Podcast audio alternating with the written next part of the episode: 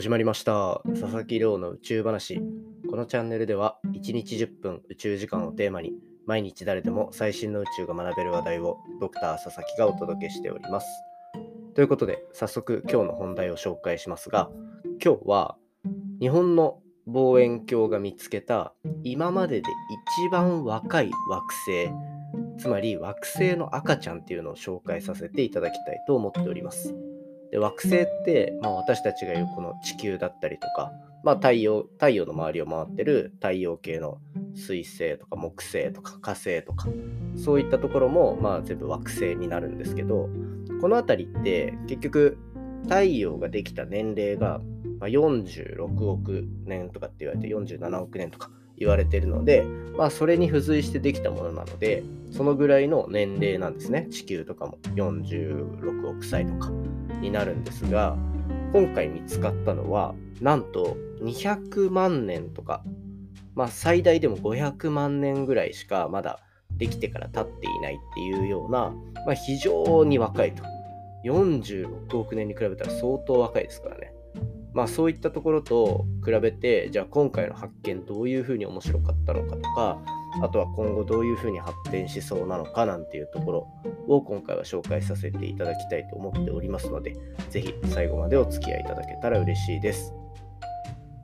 ということで毎日恒例の近況報告を本題の前に挟ませていただこうと思うんですが今日ですねちょっと更新の時間が遅れております。現在9時前となっているんですけど昨日の夜ですね。まあなんか全然完全に回復したなと思って収録しようと思ったんですけどなんかどうも夜になると喉の調子が悪くて夜のうちにとって朝6時とか7時に更新にするみたいなのがちょっと難しかったんですよね。なんか最近は喉の調子良かったんですけどそこら辺がなんか波があるのかなみたいな感じでちょっと不安に思っておりますがまあ朝こうやって犬の散歩とかも終えてまあ、取るっていうのをまあ一つリズムとしてはありかなと思ってます。なのでちょっといつも通勤のタイミングとかで聞いてくださってる方には申し訳ありませんが、なるべく早めに更新できるようにしていきたいと思っておりますので、これからもよろしくお願いいたします。でですね、と昨日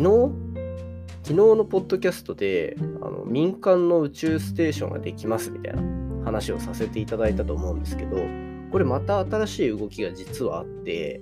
これ、ポッドキャスト更新した後ですね、今、ドバイで、まあ、ドバイで万博開かれてるんですけど、万博と同じ時期に IAC、IAC ですっていう、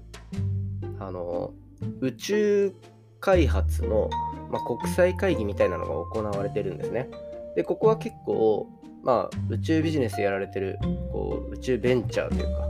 会社がよく出展していたりとか、あとは今後国の機関が参加していたりとかで新しい指針を発表したりとかっていう結構大きいイベントがやられてるんですよ今。で日本からもあの前ゲストに来ていただいた Y スペースだったりとかあとはワープスペースあの宇宙兄弟のキャラクターが役員になりましたっていう話来たと思うんですけどまあそこら辺が参加していたりするという背景があったりします。で、その中で、あの、アマゾンの創業者であるジェフ・ベゾスさんってご存知ですかね。その方が作っている宇宙企業、ブルーオリジンっていう会社があるんですけど、なんとそこのブルーオリジンも宇宙ステーションを作るというようなところに乗り出ているっていうお話が、実は昨日かな、発表があったっていうところで、なんかこう、民間が宇宙ステーション作るっていうのは、なんか突拍子もない話なのではなくて結構何て言うんでしょうロケットも作ったりあと月面だったり月月面だったり火星だったりっていうところを意識していくとなんかおのずと出てくる回の一つになってきてるのかななんて思ったりします。でなんかこの今回ブルーオリジンが発表した宇宙ステーションを作りますっていうお話だったりとかはまたなんかタイミングを見て、と、いろいろお話できたらなと思ってます昨日話したのが4人ぐらい滞在できるって話だったのに比べると最大で10人滞在できるものみたいな話だったのでなんかこれはこれでかなり面白いのかなと思っておりますので、まあ、今後何かこう詳細が出た時に一緒にお話できればなと思っております。まあそんな感じでちょっと前置き長くなりましたというか、なんなら半分宇宙トピックの話をしてしまったんですが、まあ、今後ですね、今実際にその IAC っていうのが開かれてて、多分その中でどんどん新しい宇宙開発の方針とか発表されていくような気がしております。でですね、えっ、ー、と、さっき言ったみたいにワープスペースっていうところが、あの宇宙ベンチャーが実際に出展していて、何人か現地に行っていると。で、ワープスペースの役員として、えーと、登壇していただいた森さん、ヒロいたの覚えてますかね？ヒロにも、えーと、また近いうちに来てもらって、今回のドバイの滞在の IAC の中でどういうのが面白かったかとか、なんていうところを話してもらう予定になってますので、そういった最新の、こう、なんて言うんでしょう、国際会議の模様っていうのは、また、おいおい紹介できるかなと思ってます。よろしくお願いいたします。ということで、まあ、これから本題入っていこうと思うんですが今日の本題は日本の宇宙観測装置が発見した今までで一番若い惑星のお話をしていこうと思っております。で今回紹介するのはハワイにあるスバル望遠鏡というまあもう世界屈指の性能を持つ望遠鏡があるんですけどその望遠鏡を使ってまあ、宇宙空間にある惑星を探しに行った。その結果なんと生まれてから200万年から最大で500万年ぐらいしか経っていない惑星っていうのが発見されたというお話ですね。で、この200万年とか500万年とか、いやいやいやみたいな、どこが生まれたてなんよと。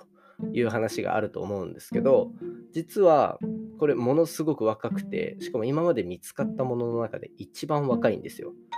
どういうことかっていうと、まあ、大体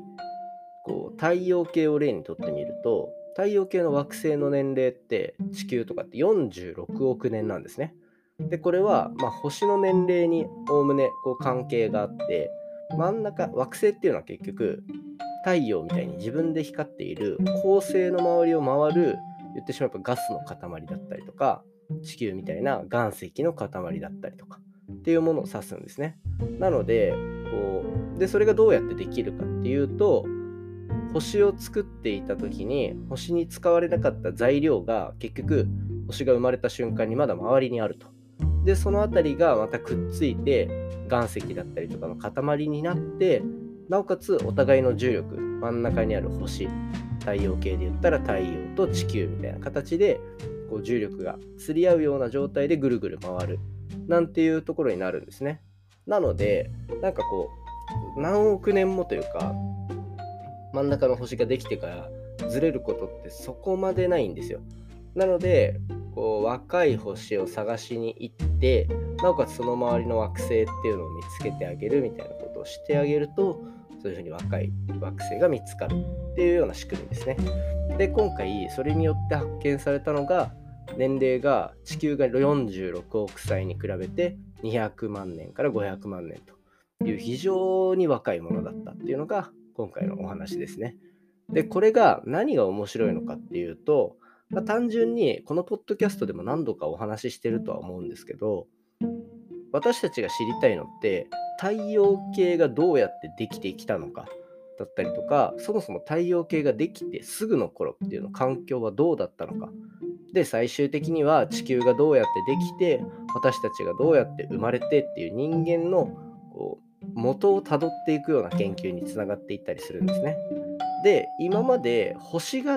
できたタイミングだったりとか恒星太陽みたいな星ができるタイミングの研究っていうのは結構赤ちゃんの星みたいなのでどんどん探られていたものの惑星って結局はできたものを見つけるところから始めなきゃいけないので、なかなか難易度が高かったんですね。で、今回赤ちゃんの星っていうのが見つかったことによって、まあ言ってしまえば私たちが全く知らなかった惑星が生まれてすぐの状態、そしてそこから数百万年っていうところ